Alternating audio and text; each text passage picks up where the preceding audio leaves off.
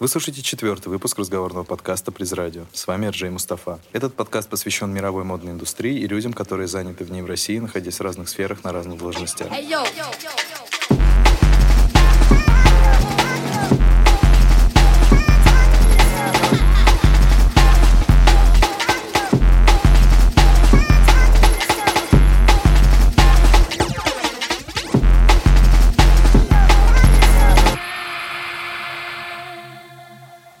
Сегодня в нашу студию заглянула Саша Манакина, социолог моды, экс-шеф-редактор Be In Open, автор канала I Hate Fashion, лектор и автор магистерской работы о репрезентации общественно важных дискурсов модной индустрии. Саша, привет. Спасибо, что почтила нас сегодня своим присутствием. Привет. Вот это ресерч. Так меня еще никто не представлял. Наше внимание не могут обойти инфоповоды, которые связаны с социальной и этической оценками происходящего в моде. Такие новости встречаются регулярно и становятся вирусными. И еще я бы упомянул одну важную деталь. Зачастую именно этически нагруженные высказывания дизайнеров или скандалы выходят за пределы небольшого круга людей, интересующихся или работающих в индустрии, и доходят до тех, кому обычно нет дела до этой сферы. Вряд ли кто-то станет спорить с тем, что мода оперативно оперативно и чутко реагирует на происходящие социальные сдвиги и явления. Она всегда это делала с незапамятных времен. Поэтому поговорим на тему социального контекста в индустрии моды сегодня. На мой взгляд, социологи моды не то чтобы частые спикеры на любых мероприятиях, даже профильных. Поэтому, я думаю, будет неплохо, если сначала мы обсудим список компетенций и вообще чем занимается социология моды, в какой степени это больше именно исследовательская работа, в какой сфере это больше публицистика. Можешь, пожалуйста, рассказать рассказать нам, чем же занимаются социологи моды? Хороший вопрос. Я пытаюсь разобраться с этим на протяжении нескольких лет, которым я занимаюсь. На самом деле социологов моды реально не так много. Это довольно молодая область. Социология, она возникла в 20 веке. И, в принципе, когда индустрия моды стала индустрией, наконец-то начали это все осознавать с точки зрения того, как связано не просто там производство одежды, что это такое, а как все это влияет э, на людей и какие отношения возникают между людьми и одеждой. В общем, контексте мне интересно больше взаимосвязь моды и социальных проблем, собственно, то, о чем мы будем сегодня с тобой разговаривать, потому что ты сказал, мы не будем спорить о том, что мода влияет на различные социальные процессы и реагирует, но на самом деле очень мало кто понимает это, и очень часто мы видим комментарии различные, что, ребят, зачем вы там рассказываете про политику или про цвета кожи модели, если мода — это про одежду и про красивые бантики. Моя задача доказать, что это не так, что мода очень тесно связана со всем, что происходит э, в нашей жизни. В основном исследователи, социологи занимаются изучением э, взаимоотношений, психологии потребления. Почему вообще людям нравится мода и что это вообще такое? Есть ощущение, что мода — это просто либо производство одежды, либо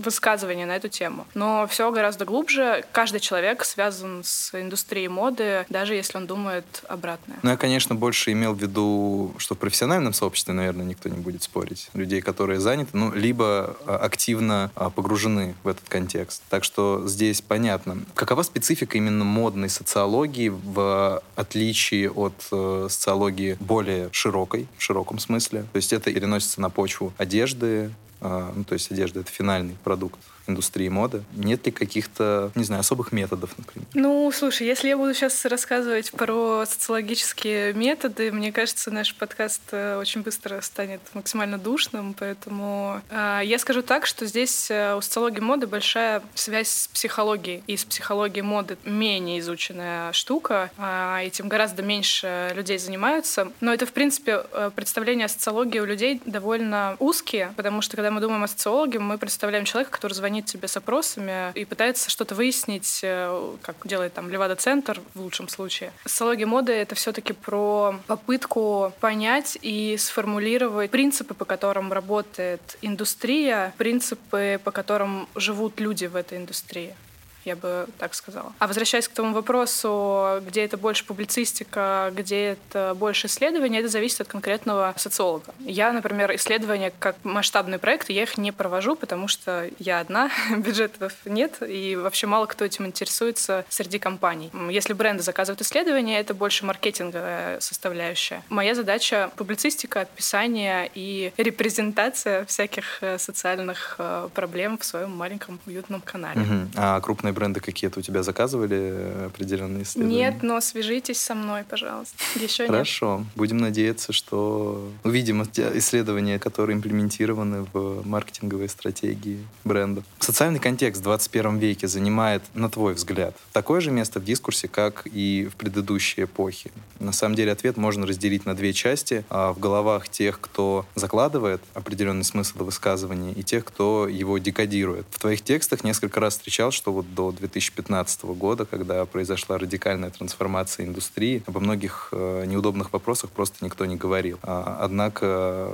у моды всегда была функция дифференциации и определения принадлежности к какой-то социальной группе, страте. Ну да, это как раз классические концепции понимания моды, которые делят людей на одни группы и другие. Я имел в виду исторические. Так исторически сложилось, да. Эм, я сразу хочу добавить, что для тех, кто нас слушает и не читает мой канал, я думаю, такие люди есть, к сожалению, а, что социальный контекст э, в моде — это не придумка нежных зумеров, снежинок, которые резко хотят э, добиться всего хорошего, и что это не чума 21 века, ты правильно сказал. Мода всегда была связана с э, социальным контекстом, социальным дискурсом, потому что ничего не происходит в вакууме. Индустрия не может работать по своим собственным законам и не обращать внимания на то, что происходит в мире в целом. Так что, например, вопросы политического характера, они всегда звучали. В контексте моды просто тогда, до 20 века, например, это было связано с э, самим костюмом то есть с регламентированием длины или с тем, какую одежду может носить представитель одного класса и не может носить другой. Или даже цвета. Или даже цвета, да. Там вестиментарные практики и способы производства. А сейчас, когда мы говорим о взаимосвязи моды и социального контекста, конечно, мы не можем сравнивать 21 век и 18, но мы можем примерно 20 и 21, они вот идут э, плюс-минус вровень, потому что индустрия стала гораздо масштабней, да, да, мы начали говорить о том, что там появилось массовое производство в том формате, которым мы знаем его сейчас. Плюс раньше не было каких-то проблем, которые выносились на обсуждение, сегодня они есть. Почему я говорю про 2015 год всегда? Потому что это действительно такой год, э, довольно переломная точка. Мы стали лучше одеваться и замечать э, какие-то вещи, которые долгое время... Ну, то есть мы про них знали. Например, про экологический кризис начали говорить э, в 60-х годах еще, как раз когда массовое производство стало капец каким массовым, когда появился Китай как большая мастерская брендов и мастерская производства. В последнее время действительно социальный контекст занимает очень большое место в индустрии моды и, возможно, даже слишком большое. Угу. То есть э, ты можешь сказать, что 21 век по доле этого социального контекста, он сильно обходит все предыдущие. Ну или не все, а ближайшие предыдущие, давай так. Конечно, потому что изменился способ и получения информации, и распространения информации. Мы можем в прямом эфире увидеть э, таяние ледников, э, которое происходит из-за перепроизводства одежды, одна из версий причин. Или мы можем увидеть э, бунты в прямом эфире, у нас появилось больше способов высказывать свою точку зрения, больше инфоповодов, по которым мы можем это делать. И тут как раз и как у производителей больше свободы. Больше свободы, я имею в виду количестве да, вот этой информации, которую нужно переработать или нельзя не переработать. Так и у потребителей, которые требуют какого-то ответа на свои вопросы. Мы сейчас поговорили о тех, кто является потребителем моды и, собственно, декодирует это послание. Но если все-таки вернуться к дизайнерам, которые закладывают смысл смыслы и формулируют, и формируют. Вот в их головах социального стало больше? Просто мы говорим уже о более узкой э, группе творческих людей, которые, кажется, будто бы всегда э, создавали свои вещи с определенным посылом, если мы не говорим о совсем Э, массовом простом производстве для того, чтобы просто было что носить? Или все-таки, например, осталась на том же уровне смысловая нагрузка? Мне кажется, как человек, который еще недавно получал огромное количество пресс-релизов от э, дизайнеров, Конечно, сейчас смысловой нагрузки стало гораздо больше. В том плане, что раньше дизайнеры тоже не делали просто красиво, но они там вдохновлялись искусством, музыкой, какими-то тоже важными культурными частями нашей жизни. Сегодня же, мне кажется, что интенсивность нашей жизни и количество проблем, с которым сталкивается человек каждый день, просто как будто бы не оставляет тебе возможности делать просто красивое. Потому что просто красивое делают все. Ну, то есть теории могут делать все. А, неважно, Это что... очень важная ремарка. Да, неважно, что получается часто отстой какой-то, но могут. Вот. И эта смысловая нагрузка дает тебе как бы, ну, не надбавку над стоимость, а возможность выделить свой продукт среди всех остальных. И найти ту аудиторию, которая тебе близка, которая отражает и принимает те же ценности, которые есть у тебя и у твоего бренда. Ну, в этой общей какофонии, уж извините за такой термин э, ненаучный, в этой общей какофонии разве не выделяются сейчас те, кто как раз просто делает красиво, без каких-либо громких заявлений? О каком временном промежутке мы говорим? Год, два, три. Я занимаюсь изучением социальных проблем э, и взаимосвязи их с модой где-то пять лет. И если раньше, как раз с середины 20 века, это были точечные высказывания, то сегодня мы наблюдаем действительно просто какофонию, я согласна с этим термином, и с попыткой привязать социальное даже туда, где оно вообще не привязывается. Ну, то есть некоторая искусственная идеологизация. Ну, это, в принципе, всегда у любого явления, какое бы хорошее оно изначально не было, всегда есть э, обратная сторона. На мой взгляд, количество социальных проблем которые мы видим в индустрии, в продукте дизайнерском, очень часто идет этим проблемам во вред. В том плане, что у человека настолько размыливается взгляд, когда он сегодня читает про там, бедных зверушек, завтра он читает про гендерное насилие, послезавтра коллекция, посвященная каким-то еще проблемам, и он не знает, за что хвататься и на что обращать внимание. Продукт в этом плане уходит на второй план. Я не знаю, как к этому относиться, но вот смотрим, наблюдаем, пытаемся как-то систематизировать. Ну вот ты сейчас подметила очень важную деталь, что продукт уходит на второй план. Как ты думаешь, можно ли ожидать некоторый отход маятника этого в обратную сторону, когда э, люди просто будут делать красиво с э, минимализмом в идеологии, э, с лаконичностью, и это не будет порицаться профессиональным сообществом, которое уже привыкло, что обязательно должно быть не просто красиво. Вообще, согласно теории маятника, конечно, так и будет, потому что всегда моду и любое другое социальное явление качает из одной стороны в другую, собственно. Так и тренды работают примерно по этой же схеме. я, конечно, будучи зумером-снежинкой, зумер-миллениал, придерживаюсь позиции, что свою медийную власть нужно использовать во благо. И типа, если ты можешь, то делай. Я просто думаю, что мы придем к такому уровню, что вот эта социальная нагрузка, она не будет как УТП. Понимаешь, сейчас все бьют себя кулаком в грудь и говорят, блин, мы тут, значит, такой кастинг модели набрали, вы сейчас просто закачаетесь. А тут у нас, значит, одежда вся сделана из говна и палок, но переработанных, поэтому будет просто супер. И, в общем, короче, пытаются свою вот эту социальную составляющую сделать сильной стороной, за которую потребитель и должен полюбить этот продукт. Моя версия, что вся эта часть, она просто будет по умолчанию и перестанет считаться чем-то сверхъестественным. И в тех же пресс-релизах будет идти где-то в самом конце последним абзацем. Ну да, типа, by the way. А возможно ли вот отследить, как некоторые точки зрения э, и убеждения находят выражение в самих коллекциях и в том, как их представляют, с какой коммуникацией выходят бренды. То есть э, чаще ли творцы решают вынести свои политические взгляды, э, достаточно личные, может быть, э, на всеобщее обозрение, если, например, мы там не говорим про собственные бренды, а говорим про большие дома моды, где эти самые дизайнеры, творцы, наемные работники. Сначала первая часть вопроса. Можно ли отследить? Да. И, собственно, этим занимается и контент, и дискурс-анализ. Я все таки заговорила про эти социологические методы, I'm sorry. Чаще всего мы сталкиваемся с именно визуальной составляющей. То есть э, понятно, да, что мода — это визуальная культура прежде всего. Но это, опять же, и сильная, и слабая сторона репрезентации социальных проблем. Очень часто попытка дизайнера или бренда как-то сформулировать свое отношение по поводу случившегося заканчивается исключительно чем-то визуальным. То есть это не способ решения проблемы, а только озвучивание, что вот посмотрите, обратите внимание. О чем я говорю? Репрезентация социальных проблем чаще всего происходит с помощью выбора локаций для показа, аудиальное или визуальное сопровождение к этому показу, кастинг моделей, каких-то там opinion лидеров, которые вы приглашаете, чтобы они пели, танцевали или рассказывали о глобальном потеплении во время показа. Если мы говорим про campaign, то это set-дизайн, одежда,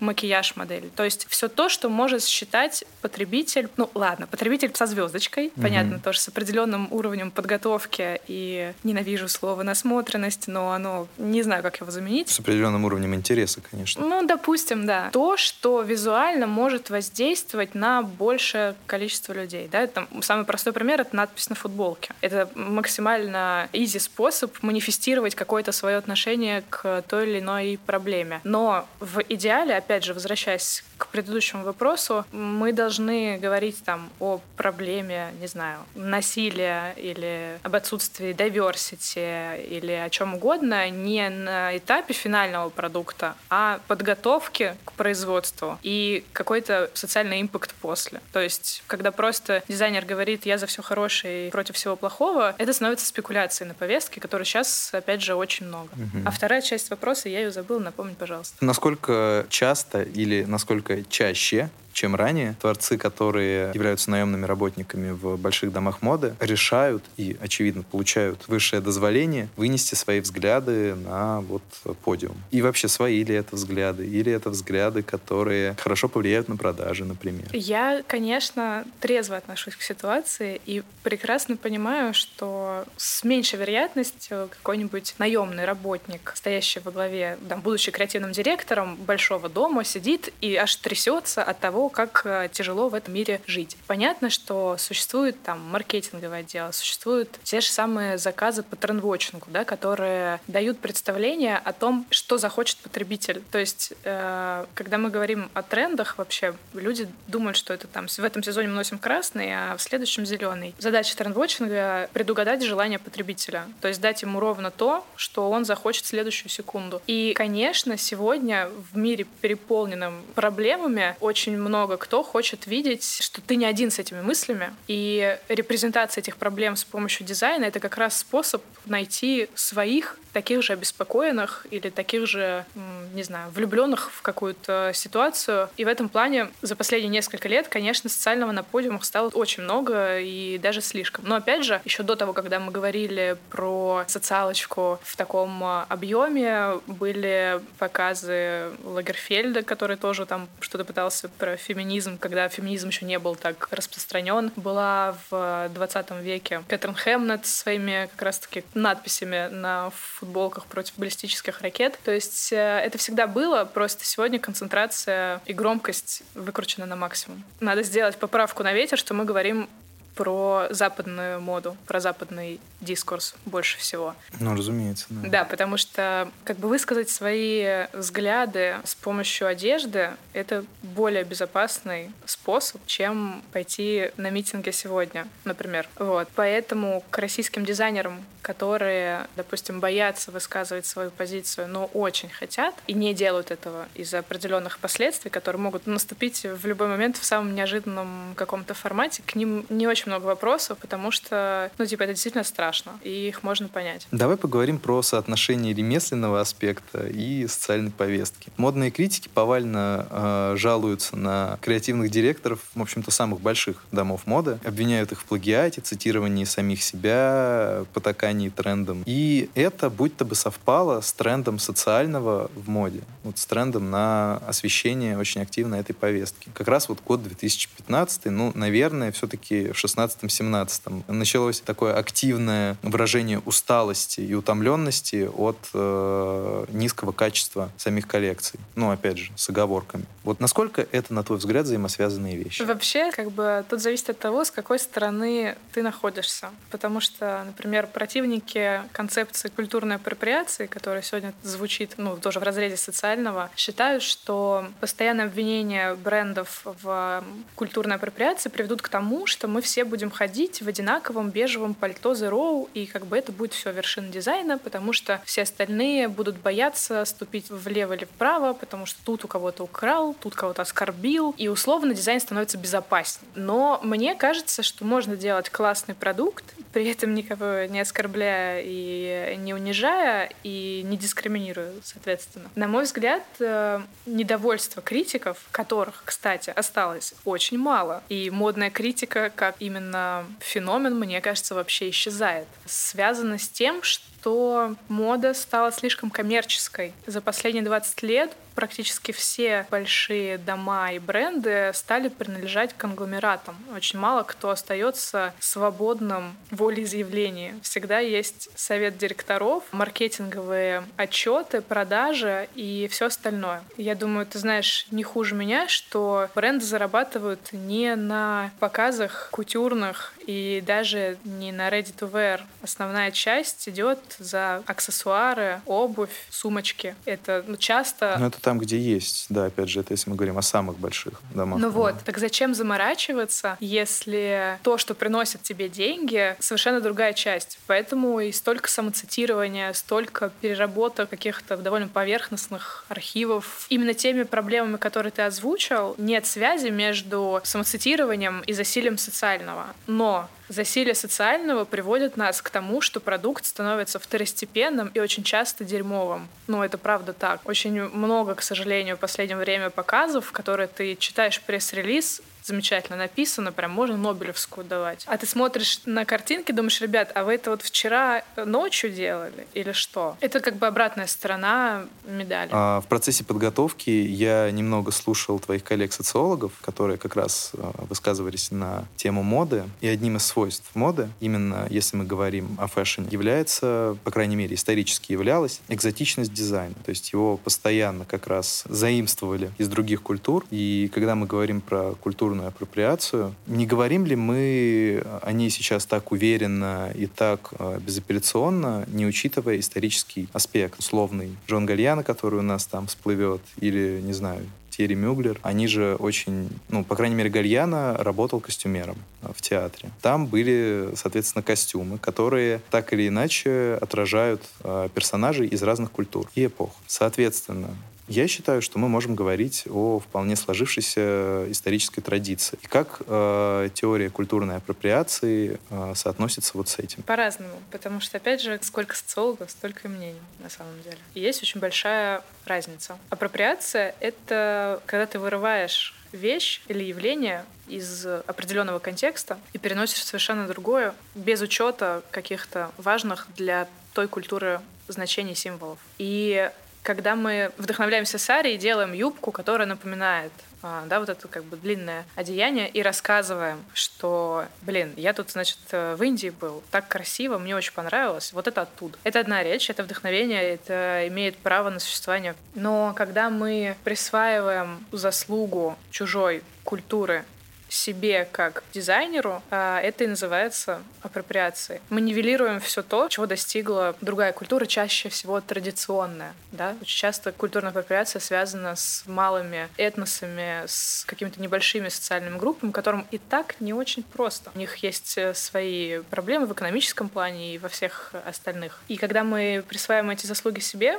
не делаем ту ссылочку на того деятеля, на тот народ, с которым мы взаимодействовали, ну, ты просто взял чужое. Угу. Плюс, мне кажется, что если мы будем сравнивать, например, с началом 21 века, там, эпохой расцвета Гальяна, да, он делал, конечно, прекрасные, абсолютно совершенно сумасшедшие работы в Диоре, мы тоже не очень можем это сравнивать с 21-22 годом, например, потому что именно коммерческая составляющая моды, она стала гораздо сильнее. Мы как бы раскрутили этот барабан настолько, что он уже не может остановиться, понимаешь? И сегодня кейсов, связанных с апроприацией, становится тоже слишком много, хотя правила взаимодействия с чужой культурой довольно простые. Просто почему-то тяжело их придерживаться. Теория культурной апроприации, она основана на культурном релятивизме? То есть признании того факта, что все культуры одинаково ценны и равны? Ну, да. Если бы этого не было, мы бы не могли говорить э, о культурной апроприации вообще как о социальной проблеме, потому что есть кто-то лучше, кто может заимствовать, пренебрегая любыми правилами,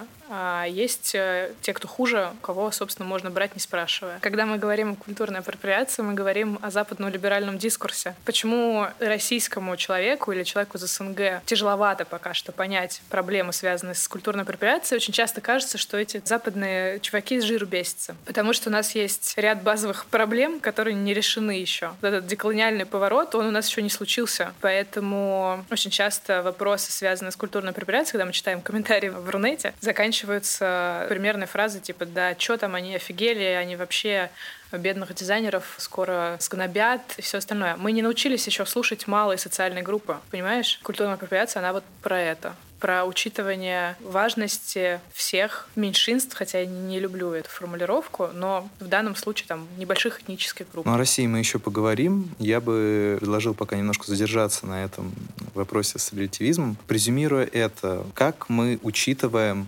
некоторые, скажем так, для нас очень странные неоднозначные практики из других культур. То есть вот, например, а, являясь апологетом как раз этого западного либерального дискурса, феминистского нарратива, как, например, это согласуется с, не знаю, традициями, например, пуштунов, которые являются этническим большинством на территории Афганистана, да, есть как бы термин афганцы, который на самом деле, как бы он просто исторически принят, но на самом деле там очень много разных групп этнических, и вот по их традиционному, например, кодексу чести Пуштунвали, права женщины, они э, ниже, чем, например, э, предпочту сравнить их с законами шариата, которые в этом смысле э, более гуманны, что ли, по отношению к Пуштунвали. Вот как мы, понимая это, являемся, например, адептами релятивизма? Это э, сложный вопрос.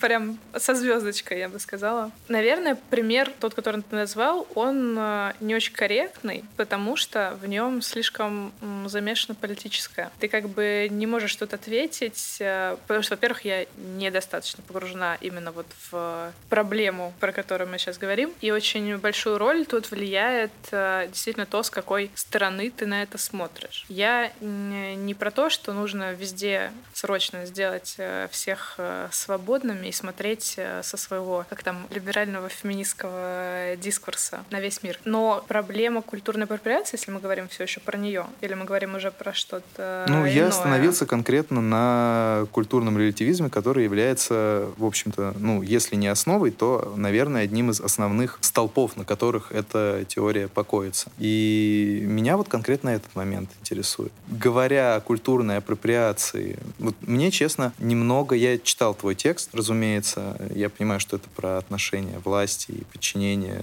И очень часто коммерческие отношения. То есть, когда мы говорим о культурной апроприации в современном контексте, здесь всегда подключен капитализм. То есть, э, типа, ты не просто девчонка, которая пошла на вечеринку, заплела себе афро. Хотя за это, конечно, сейчас тоже наверняка прилетит. Но как бы это совершенно другое, чем если ты большой бренд, и ты за использование чужих культурных кодов получаешь большие деньги. Опять же, пример с Афганистаном. Он... Нет, ну можно привести абсолютно разные примеры. Можно привести там австралийских аборигенов, которые в голодные времена там женщин используют как э, в некотором смысле запас еды на будущее. Мы переходим в роль э, судьи почему-то и пытаемся расценивать, какая культура с точки зрения морали и этики хорошая, а какая плохая. Опять же, да, используя особенно либеральную феминистскую левую оптику. Я говорю про другое, про культурное достояние, про народные промыслы. Не про хорошее или плохое, а про то, что у этой культуры, какой у нее запас культуры, собственно. Понимаешь? Ну вот я к тому и клоню, что, может быть, не у всех он одинаков. А как бы, поскольку ты э,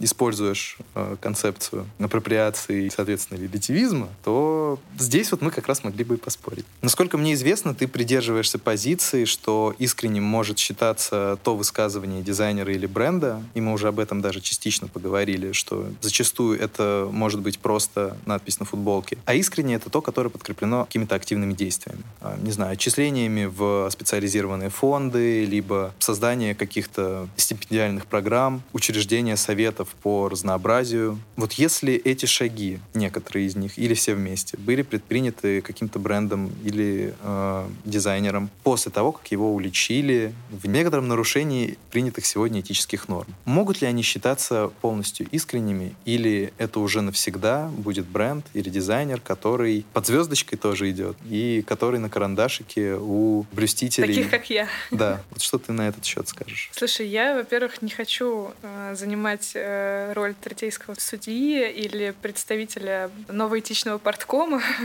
как меня иногда. Куда обращаться-то тогда? Ты просто используешь тоже аллегорию судьи, об этом мы тоже чуть позже поговорим. Ну а куда тогда обращаться? Кому? А судьи кто? Это великий вопрос, который стоит перед нами. Не-не-не, я сейчас даже не про моральный облик этих судей, просто как бы куда писать. Делать вывод и отвечать на твой вопрос обобщенно очень сложно. Я лично придерживаюсь позиции, что если ты что-то сделал не так, извинись, и больше так не делай. К дизайнерам, которые пренебрегают различными правилами этики, про которые мы говорим сегодня. То есть что-то пошло не так, ты принимаешь за это ответственность, ты в этом признаешься, делаешь ряд шагов, чтобы в дальнейшем такого не случилось. Поэтому невозможно сказать, знаешь, типа делают это дизайнеры искренне или не искренне. Понятно, что мы уже начинаем говорить про репутационный кризис, как справиться да, с подобными штуками. Мне кажется, это нормальная практика, когда что-то идет не так, и ты пытаешься с этим справиться. Но есть, например, Victoria's Secret, ребрендингу которому я абсолютно не верю, что бы они ни сделали, каких там советов по разнообразию они э, сейчас не придумали, потому что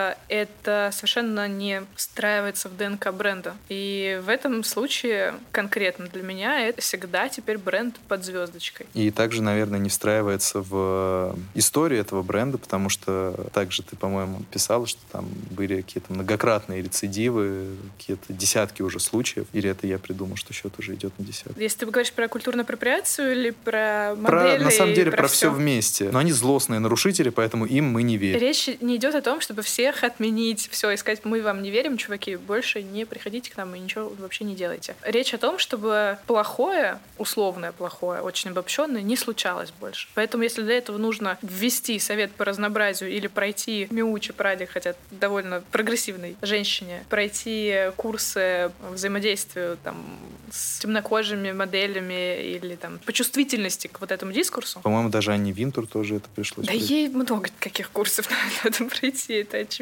Значит, нужно это сделать. А первое, про что ты говорил, э, что я фанат активизма брендов, и я имею в виду то, что когда бренд заявляет о какой-то социальной проблеме, чтобы это было не просто надпись на футболке, а действительно какое-то социальное действие, которое как-то поможет с этой обозначенной проблемой справиться. Иначе это, опять же, спекуляция на повесточке. Угу. Ну, здесь я на самом деле согласен, и не то, чтобы я называл тебя фанатом активизма. Ну, хорошо, вот я уже упоминал, что в одном из твоих текстов есть аллегория на суд, когда ты говоришь про новую этику. И понятно, что мы тут и личности судей затронули, но как бы судьей это назвала именно саму этику, сущность достаточно обезличенную. Она выносит приговор в случае малейшей провинности. А вот в зале суда, где она заседает, присутствует адвокат. Вообще, насколько оскорбленная сторона готова выслушивать какие-то доводы в защиту? Потому что ранее, например, ты говорила, что объяснять свою позицию в скандальной ситуации эквивалентно оправданию. Это самый проигрышный из сценариев развития событий, как в случае с Бербери, Живанши. То есть можно ли что-то вообще в свою защиту говорить, и будет ли это воспринято? Потому что складывается такое впечатление, что вот нет. Причем у меня сложилось, может, это снова логическая ошибка из твоего же текста. Мне очень приятно, что ты прочитал все мои тексты. Которые... А, это из интервью было, извини. Да, еще интервью послушал. О, боже мой. В общем, мы все-таки переходим, видимо, в раздел пиарщиков и начинаем говорить про кризисную коммуникацию. Я не пиарщик, довольно поверхностно, как мне кажется, знакома с этими стратегиями, но всем брендам я рекомендую как минимум знать о пиаре не то, что человек должен пресс-релизы ваши рассылать. А что делать, если что-то пошло не так? Существует вообще матрица оценки рисков. Какие-то риски более вероятны, какие-то менее вероятны. И в идеальном мире, если вы бренд, то у вас должны быть э, заготовленные решения. А что мы скажем, если вот этот риск все-таки оправдается? Есть как бы несколько вариантов да, ведения этой кризисной коммуникации. Сразу оговорюсь, что чаще всего скандал, э, связанный там с проблемами этики, становится хуже, когда наступает неправильная реакция. То есть, э, когда случается ситуация А, ее можно довольно быстро вывести, ну там, какую-то нейтральную позицию с минимальными репутационными ущербами для бренда. Но когда начинается реакция, тогда все становится часто хуже. Наверное, самый острый пример — это кейс Дольче Габбана и их китайского кампейна, когда там один из дизайнеров были слиты его переписки или начал оставлять ужасные комментарии, которые мы озвучивать тут не будем. Возвращаясь к стратегии. Их порядка пяти или или там четырех, точно не помню. Вариант первый — это отрицание «я не я, ложь не моя». Вы сюда можете добавить еще перекладывание вины на нижестоящего по карьерной лестнице человека. Это все СММщик. На отдельного исполнителя, да. Да, мы его уже уволили. Угу. То есть как, например, было со вкусвиллом. Кстати, кто-то бойкотирует, еще интересно. Вот соцопрос хочется провести сразу. По-моему, все забыли. Это другой разговор о короткой памяти и об институте репутации в России. Вы это все отрицаете, говорите, это там какой-то Вася виноват, мы его выпороли, уволили. Окей, вы этим всех взбесите тут же, потому что вы не принимаете ответственность за свой поступок как руководитель бренда или как ответственное за это лицо. Как я знаю, стратегия отрицания работает только в случае, если у вас есть доказательства, что вас подставили. Ну, то есть тогда выкладывайте карты на стол и пытайтесь доказать свою правоту. Вторая стратегия как раз про принятие. И мне кажется, для кейсов, связанных с просметики, и брендами это наиболее выигрышная позиция, и мне хочется, чтобы такого было чаще. То есть вы соглашаетесь, что вы совершили ошибку, а, не пытаетесь объяснить, что вы там на самом деле имели в виду совершенно другое, так ничего не поняли, потому что как раз вы начинаете оправдываться, вы не переубедите тех людей, которые настроены и так против вас, а те, кто за вас, они и так как бы им ничего доказывать не надо. Вы говорите, что да, это наша ошибка, мы принимаем за это ответственность, и рассказываете, что вы, собственно, будете делать, чтобы такого не повторялось. Мы наймем совет по разнообразию, мы пройдем курсы по чувствительности и все такое. И доказываете это потом через какое-то время, условно, своим контентом или интервью. Ну, в общем-то, как-то закрепляете эту точку. Проведением чтобы... этой политики. Да, да, да, чтобы это не было просто слова. Третья часть. Вопросы, касающиеся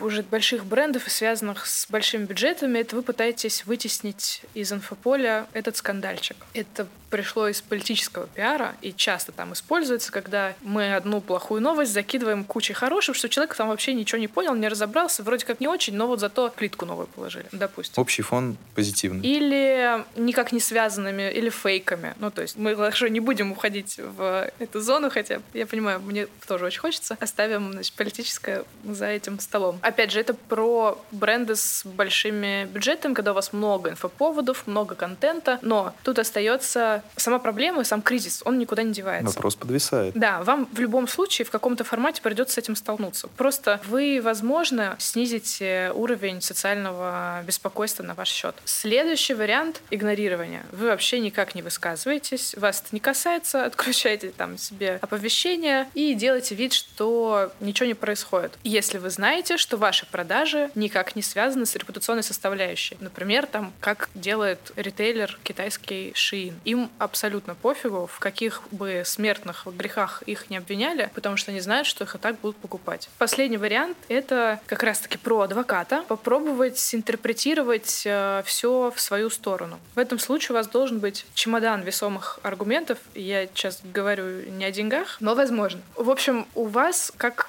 в той великой фразе с Двача, пруф или пиздишь. Пруф или пиздобол, если быть Sorry. точным. То есть в этой ситуации в любом случае останутся люди, люди, которые вам не поверят, но если вы будете достаточно убедительны и у вас действительно есть возможность доказать, вы можете попробовать это сделать. Но опять же, не оправдываясь, что вы не то совершенно имели в виду, используя, например, если мы говорим о Живанши и Бербере, да, что это не морской узелок был или еще что-то, пытаясь доказать людям, а именно используя весомый аргумент. Так что всем хороших пиарщиков, ребята. Для слушателей дополнительно проговорим, что морским узелком Бербери и в Живанши пытались представить украшения, которые очень многим напомнили петлю висельника. Да, так и было. Украшение и шнурок на худе в случае да. с Бербери. Могут ли представители условного большинства, мы уже здесь пришли к тому, что слово меньшинство использовать как-то не очень, одобряемо. Кого я подразумеваю? Здоровые, белые, цисгендерные, гетеросексуальные, со средним и выше достатком. Могут ли вот э, эти люди публично рефлексировать социальные проблемы и не быть осуждаемыми? Потому что зачастую можно встретить реакцию, что когда приходит какой-то известный деятель, который относится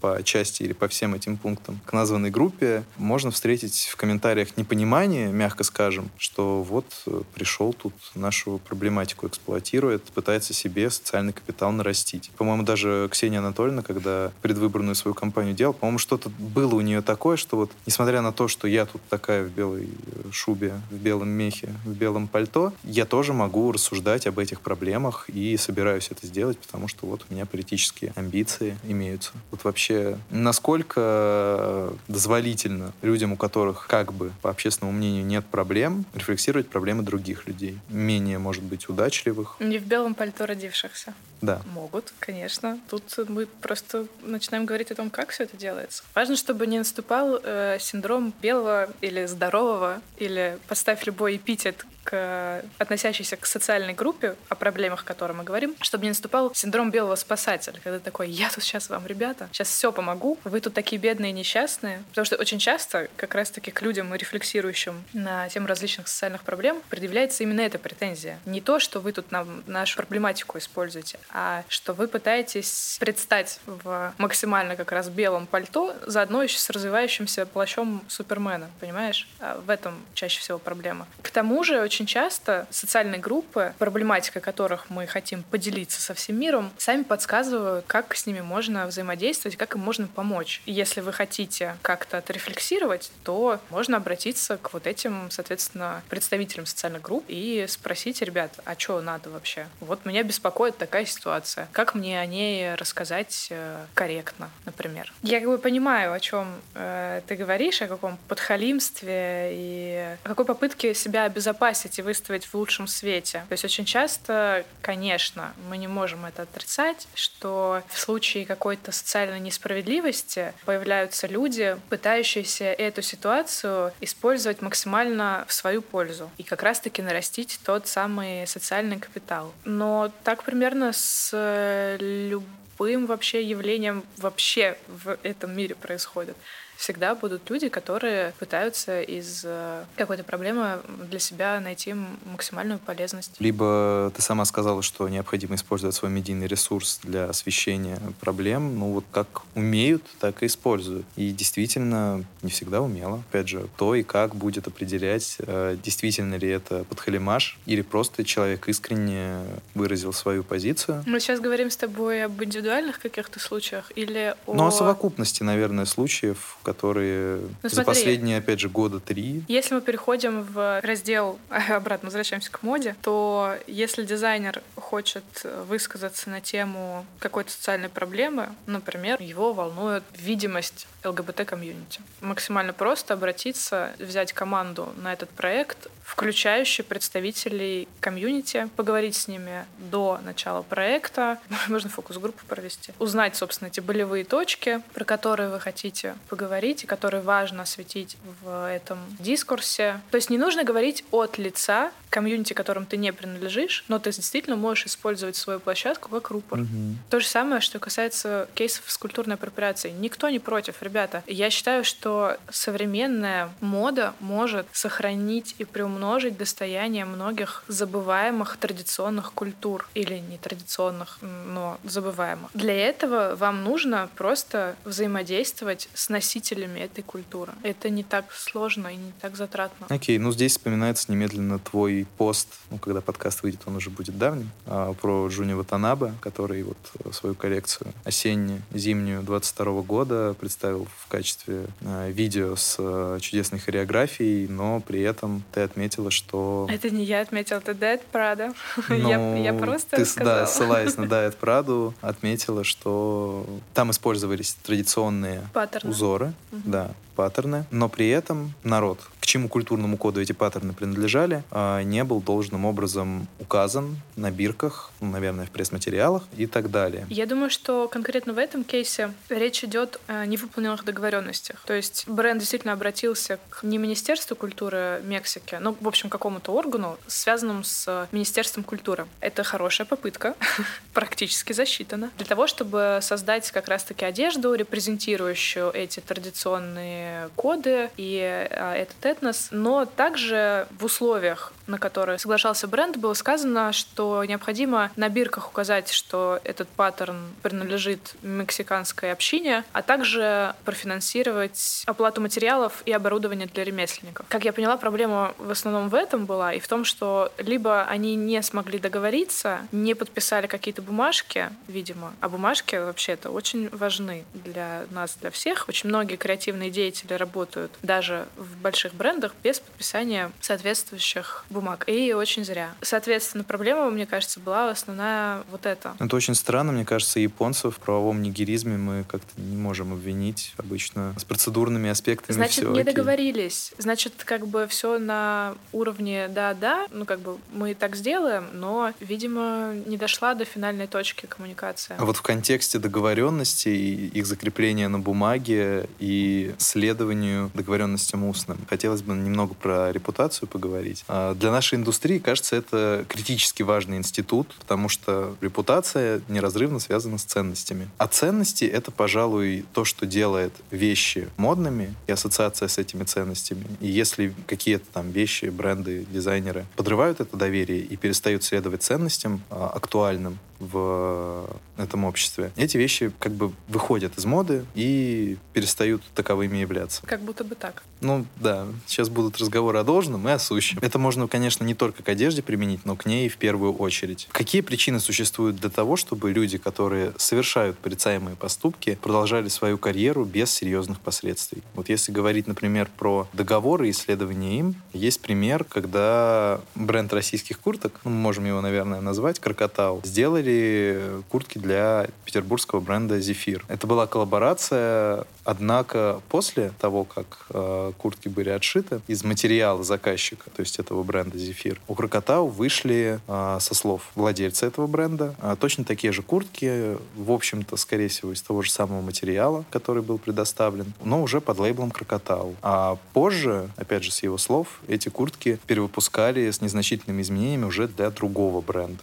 то есть вообще третьего. Сейчас, наверное, как мы знаем, дела у Крокотау неплохо, у них офисы за границей, о них пишут э, иностранные крупные медиа. В общем, все в порядке. Ну, случай достаточно давний, год 12 -й. Другой казус э, Джон Гальяна, которого мы уже вспоминали, который с треском вылетел из собственного бренда из Dior за антисемитские высказывания, которые попали на видео. Как бы вылетел, но потом нашел пристанище в Мейсон Маржелло, который, ну, никак не назовешь э, какой-то какой-то обочины модной индустрии. Повторю вопрос, каковы вообще причины того, что, видимо, этот институт не очень работает? Ну, что касается Джона Гальяна, он, во-первых, как бы выдержал паузу. Он довольно долго находился нигде. Угу. То есть его же не сразу поперли в Диор. У него был довольно продолжительный период забвения, назовем это так. Мне кажется, что это уважительная причина для того, чтобы в какой-то момент продолжить свою работу. То есть, э, опять же, речь не идет о том, чтобы отменять всех на всю жизнь и больше никогда, чтобы человек не мог найти работу только в следующей жизни, если ему повезет, может быть, что-то получится. У него, во-первых, по-моему, были серьезные аддикции, да, серьезные зависимости то ли алкогольная, то ли наркотическая. Лежал в рехабе какой-то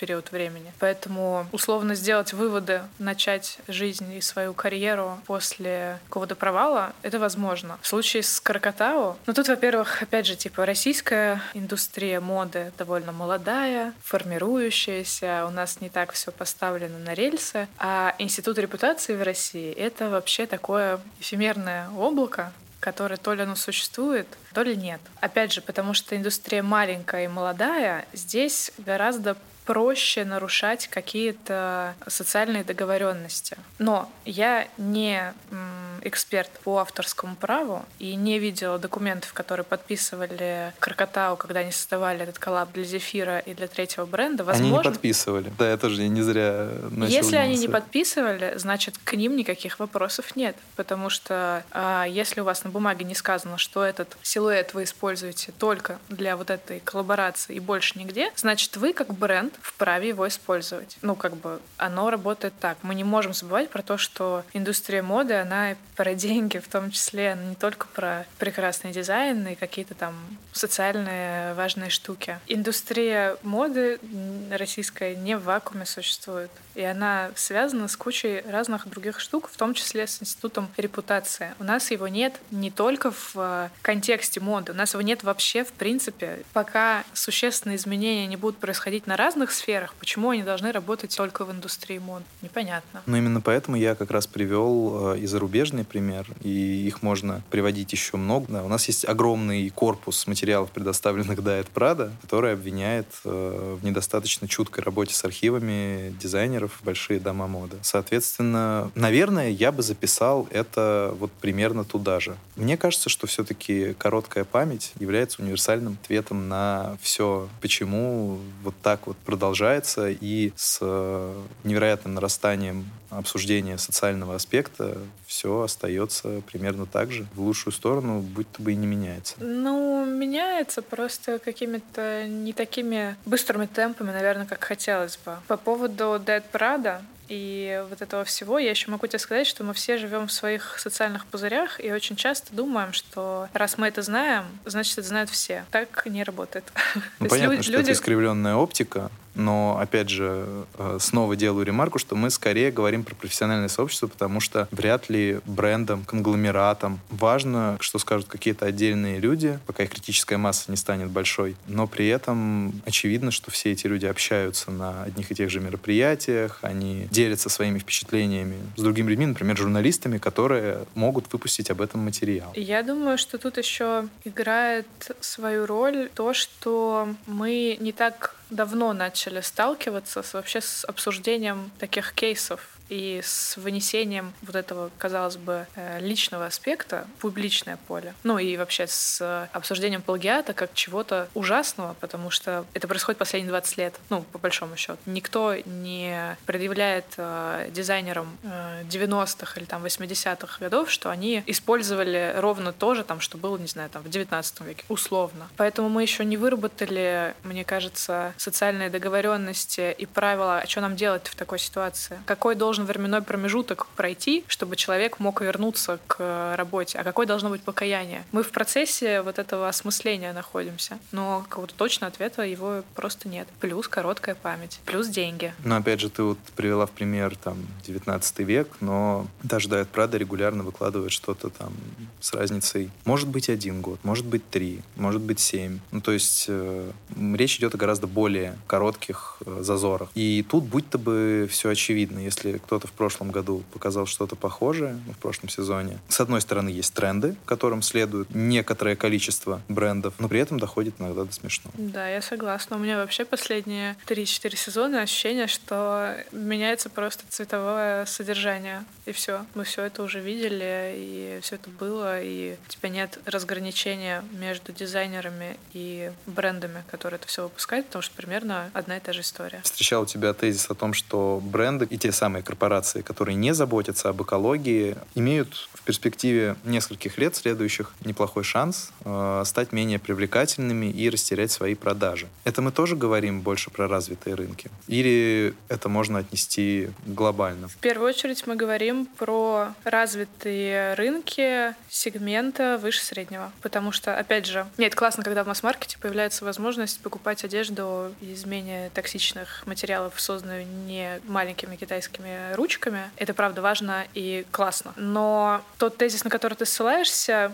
я имела в виду, что сегодня бренды начинают и вчера уже начали подстилать себе соломку, чтобы завтра действительно оставаться привлекательными. И опять же, это связано в том числе с политикой этих стран. Мы уже видим, как каждый день в наших любимых телеграм-каналах появляются новости о том, что этот бренд отказался от использования натурального меха. Следующий. У них просто больше не будет выбора, потому что сама политика меняется. И для того, чтобы это изменилось, действительно должны быть новые законопроекты, должны быть какие-то положительные санкции. Не только, что мы вас оштрафуем, если вы будете норок душить, но и что-то хорошее должно прилетать таким брендам, которые пытаются выстроить более устойчивый бизнес. Плюс, если отталкиваться от теории поколений, к которой тоже многие социологи относятся соу-соу, но я не из их числа, то поколение Z, которое уже стало платежеспособным, и подрастающее поколение Альфа, действительно более социально ориентировано. В том том плане, что, опять же, из-за возможности посмотреть «Тайне ледников» в прямом эфире, мы чувствуем вот эту близость к катастрофе чуть больше, чем люди ее чувствовали в 20 веке. Тогда это казалось, что, типа, ребят, это где-то там далеко, не факт. Может быть, и человек на Луне не было. Ну, то есть сейчас мы слишком близки к информации, чтобы она нас не трогала. Мы более восприимчивы. И, соответственно, вот эти подрастающие и подросшие поколения, как говорят исследования, действительно более обеспокоены состоянием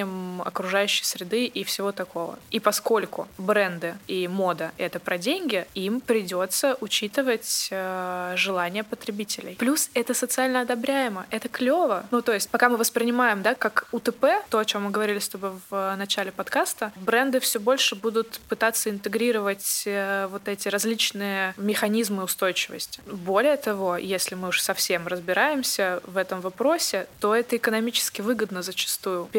Переоборудование своих процессов, их реструктуризация чаще всего именно в плане устойчивости приносит положительные новые финансовые потоки, потому что вы отказываетесь от ненужной упаковки или переделываете вообще свои заводы, внедряете новые источники энергии. То есть э, там много плюсов, которые могут стать не просто чем-то положительным мнением авторов телеграм-каналов на ваш счет, но и э, действительно финансово результативно. Ну, то, что ты перечислила, это идет, да, в актив финансовый, но есть же и другие а, критерии, которые, кажется, ничуть не менее значимые, которые идут в пассив, как увеличение а, зарплат сотрудников, которые зачастую действительно оставляют желать много лучшего, но иногда они просто страшно низкие. Ну да, особенно если мы говорим о всяких азиатских или восточных странах, где находится как раз-таки большинство фабрик. Да, опять же, капитальные вложения в производство, они тоже а, явно немалых денег стоят и так далее и тому подобное. Я хотела добавить то, что тут зависит от того, какими целями руководствуется бренд. Есть цель краткосрочная, которая на сегодня и на завтра, а есть цель долгосрочная, которая на 30 лет вперед. Ну вот большие дома моды, про которые мы говорим, несмотря на всю нестабильную ситуацию, кризис и очень э,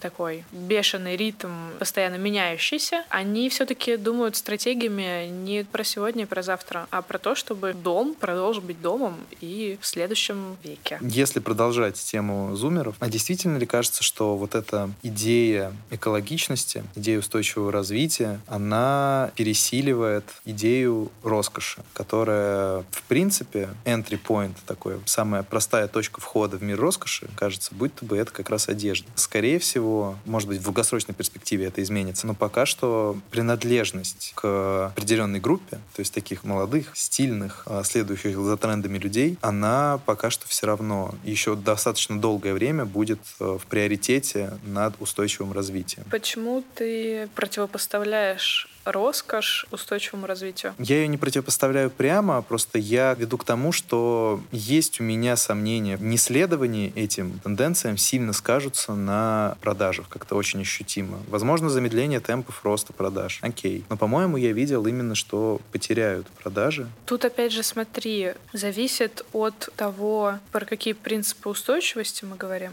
Вообще и экологичность, и устойчивость — это огромное поле. То есть ты можешь иметь иметь в виду, говоря об этом сейчас, дополнительные источники энергии альтернативные, а я могу при этом думать там отказ от э, шкуры рептилий. И это совершенно разные вещи, и они, соответственно, будут совершенно по-разному сказываться на продажах брендов, о которых ты очень беспокоишься. Или, например, детский труд. Или детский труд. Ну, вот этого хотелось бы, конечно, все-таки уже избавиться. Ну, разумеется. В 2022 году, хотя бы к 2025, раз там все собираются, к 2025 достичь какой-то невероятной ответственности экологической. У каких-то брендов продажи совершенно не изменятся, и это очевидно, потому что их аудитория, например, все-таки еще не зумеры, есть еще как минимум несколько других поколений или просто люди из этих же поколений, которым абсолютно пофигу на экологическую ответственность. Это тоже есть, абсолютно нормально. Но, опять же, мой тезис был все-таки в том, что при изменении государственной политики стран у них тоже больше не будет возможности, ну то есть условно, если ведут действительно санкции за использование рабского детского труда и будут проверки по этим э, фабрикам, находящимся в аварийном состоянии, то всех этих Бернаров Арно и прочих богатых, прекрасных людей, ну, их настигнет какая-то кара. Да, когда ведут законы, всем придется им следовать э, или очень искусно уклоняться от их следования. Ну, да. Что тоже как бы затраты. Мне кажется, что гораздо большее влияние на продажи имеют ассоциация, например, бренда или какого-то определенного продукта с какой-нибудь знаменитой личностью. Рэпер,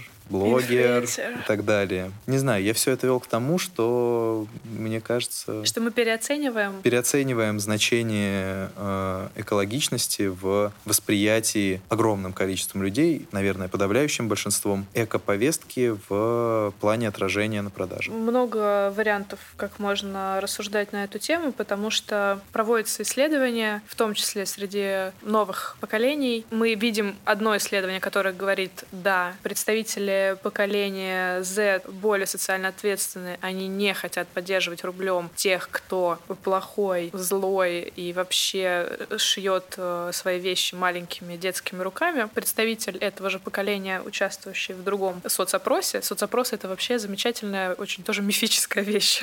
Вот я тоже хотела это упомянуть. Говорят, на том же Дейст, по-моему, или на ID выходила статья, что как бы да, это все классно, при этом быстрые тренды, поп-культура и постоянная сменяющаяся информация заставляет нас потреблять больше. И эти же представители поколения Z чихать хотели на экологию, они хотят покупать вещи на Shein и получать миллион лайков в Инстаграме. Поэтому тут скорее речь идет о том, что все должно работать в совокупности. Не только, что дети-снежинки все поменяют, или не только, что государство всех заставит, а это такой всеобъемлющий процесс. Двух мнений быть не может, я считаю. Процессы должны быть комплексными. Смотри, а вот в таком несколько вульгарно обобщенном представлении мировоззрении э, сторонников устойчивого развития, стоит ли отказываться от э, всего, что требует больших, необусловленных необходимостью э, ресурсов экономических, человеческих, любых. То есть стоит ли ради какого-то перформанса, например, делать показ или перевозить свои сложные поп-апы по всему миру. Это оставляет определенный углеродный след, не знаю, выбросы горючего топлива в воздух, в атмосферу и так далее. Вот в этом обобщенном есть какая-то мейнстримовая позиция, от чего нужно отказаться, а что можно оставить? Ведь э, ну, я считаю, что я не считаю это объективно так, не все можно перенести в диджитал. Не все нужно переносить. И не все нужно переносить в диджитал. Слушай, ну, во-первых, по ковидному сезону, длящемуся третий год, мы поняли, что все действительно невозможно перенести в диджитал, и как только э, в Европе случились какие-то послабления, связанные с э, лучшей статистикой, все сразу ринулись проводить все офлайн, э, трогать, э, видеться с людьми, даже в масках, но anyway. Стало понятно, что мы от этого не откажемся. Хотя буквально за несколько лет до начала пандемии огромное количество и активистов, и просто fashion-деятелей, беспокойных э, экологическим развитием и апокалипсисом, конечно, говорили, ребята, что вы тут устраиваете эти свои показы, давайте фоточками обменяемся, и все будет хорошо. Но стало понятно, что мода не откажется от физического соприсутствия, потому что это, во-первых, погружает тебя гораздо больше в, если мы говорим о показах, да, в процесс наблюдения и восприятия моды. А во-вторых, здесь очень работает эта элитарная классовая штука, которую, как бы мы не хотели или не не хотели, сократить, несмотря на всю демократизацию моды, которая происходит в последние несколько лет, когда ты сидишь на front row, и когда ты смотришь, как все простые смертные прямой эфир в Инстаграме, это абсолютно две разные вещи. Поскольку все-таки индустрия нацелена больше на тех, кто может себе позволить сидеть на front row, а не смотреть в Инстаграме, переноситься все в digital полноценно не будет. Возвращаясь к первой части этого вопроса. Мейнстримового представления о том, что нужно отменить, а что оставить, э, нет. Конечно, если мы берем какой-то радикальный активизм типа группировки Extinction Rebellion, который каждую неделю моды в Лондоне устраивает свой перформанс с облитыми кровью людьми и прочими замечательными арт-представлениями, их позиция, конечно, мир в огне, какие платья. Типа, что вы тут модой занимаетесь, когда Брекзит, война везде, не будем говорить где. И, ну, короче, э, займитесь, ребята, уже нормальными делами, а не тряпочки свои шейте. Тут позиция одна. Все запретить, все отменить. Но не будем забывать о том, что индустрия моды, она не только про производство вещей, но это огромное количество рабочих мест по всему миру. И если мы тут сейчас с легкой руки решим закрыть э, все ненужные бренды и дома мод, огромное количество людей останется без работы, что влечет за собой увеличение насилия и безработицу. Ну, взаимосвязанные вещи, соответственно. Моя позиция, если хочешь узнать про нее, заменить какие-то просто ненужные штуки или найти им более экологичные, безопасные альтернативы, а не то, что все сидим дома до конца жизни и вообще по факту, по всем исследованиям, одежда не нужна в производстве новая. У нас на нашей прекрасной планете достаточно одежды нам, нашим детям, и может там еще одному поколению хватит. Но с чем мы столкнемся, учитывая, что с другой стороны подступает искусственный интеллект, который так заменит большинство операционных э, работ людей, которые сейчас и так менее экономически устойчивы. Извини, вот я все-таки тебя перебью здесь. Э, на самом деле есть мнение, что как раз алгоритмы, э, они гораздо проще заменяют людей квалифицированных. Нейрохирурга заменить достаточно просто считается. Нынче, по крайней мере, экономистами, чем пожарного. Потому что у нейрохирурга, в принципе, есть определенный алгоритм, которому он следует, есть определенные проявления, которые считываются другими механизмами, и есть точный порядок действий, который он должен выполнить. Если мы говорим про пожарного, его мозг должен там за секунды, доли секунд выполнить какие-то невероятные количество операций для того, чтобы оценить обстановку и в постоянно меняющихся обстоятельствах принять верное решение. Если мы говорим, например, не о такой достаточно специфической профессии, как пожарные, там тоже все не так однозначно. Не обязательно заменять будут тех, кто экономически слабее. Точно так же, как с юристами, Греф там уволил какой-то очень серьезный, значительный штат юристов, которые были в Сбере, и заменил их программой. Ну, я с тобой согласна, что правила и алгоритмы пока что еще в процессе работы, назовем это так, средняя температура по больнице, отказаться от того, чего ты можешь отказаться, и попытаться перенаправить свои ресурсы на какую-то более безопасную модель. Ну, условно, не использовать токсичные красители, которые до сих пор используются, использовать нормальные. Или отказаться от пластиковых стаканчиков на показе, на бэкстейдже. Это типа те маленькие штуки, ну ладно, с красителями это, конечно, не маленькая штука, но вот условно в проведении показа, в сет-дизайне, вот этом всем, находить какие-то более безопасные альтернативы, это возможно. Просто, мне кажется, тут важный поинт еще в том, чтобы опять не бить себя в грудь, рассылая пресс-релизы, что мы отказались от пластиковых стаканчиков, посмотрите, какие мы классные, а в том, чтобы спокойно это делать и менять, и тогда это станет э, просто нормой. Ну, кстати, касательно тех же пластиковых стаканчиков, по-моему, бумажные, которые приходят им на замену, они тоже ничуть не более экологичные, и сумки, тоуты, пакеты. Это вообще с сумками э, получилось э, очень забавная ситуация. Носить хлопковую сумку — это показывать свою принадлежность, ну, если обобщенно, очень пошло обобщенно, как раз-таки к экологическому способу потребления. Да, но в какой-то момент этих сумок стало произведено в таком количестве, ну и ты сам, наверное, знаешь, когда ходишь по презентациям или еще куда-то, практически каждый бренд выдает тебе не в мерзком пластиковом пакете какой-то презент, а в приятной хлопковой, э, холщовой какой-нибудь сумочке. Которой я потом с удовольствием пользуюсь. Да, но в результате оказывается, что у тебя дома их 20 Э, штук, и для того, чтобы они себя реализовали и как бы потраченные ресурсы как-то изжили, тебе нужно 20 лет с этой сумкой ходить и радоваться. Так не происходит, скорее всего. С пластиковыми стаканчиками тоже все очень непонятно. Вообще очень интересно за всем сейчас наблюдать, потому что чем больше исследований, каждый год исследования опровергают предыдущие исследования. И тут мы как бы все только привыкли, что вместо пластиковых пакетов мы носим все в этих сумках. Как нам говорят, нет, ребята, отмена, лучше уж пластиковый пакет. Просто интересно, к чему это все приведет. Ну вот резонный вопрос тогда возникает, если нет какой-то окончательной выработанной позиции, которой, наверное, и не может быть. Я тебе скажу по-другому. Есть специалисты, sustainable менеджеры и консультанты, которые приходят в ваш бренд и говорят, вот тут мы можем заменить на это, тут вот так, и как бы составляют, исходя из твоих уже данных, твоих запросов и твоих возможностей, что тоже очень важно, план тебе по тому, как стать чуточку лучше. Мы не можем выдать одинаковый рецепт счастья и успеха для всех, потому что абсолютно где производится, из чего, кто, ну то есть миллион факторов, которые влияют на а, результат финального продукта. Профессия будущего. Да, будем стараться быть экологичнее и, наверное, будем завершать наш подкаст. Большое спасибо, Саш, что ты к нам заглянула и достаточно подробно описала все то, что, пожалуй, беспокоит сегодня нашу скромную модную епархию больше всего и о чем мы, в принципе, видим новостей больше всего, если отбросить коллаборации. Спасибо тебе большое. Спасибо, что пригласили. Было клево. Всем пока. Пока. Hey, yo. yo, yo.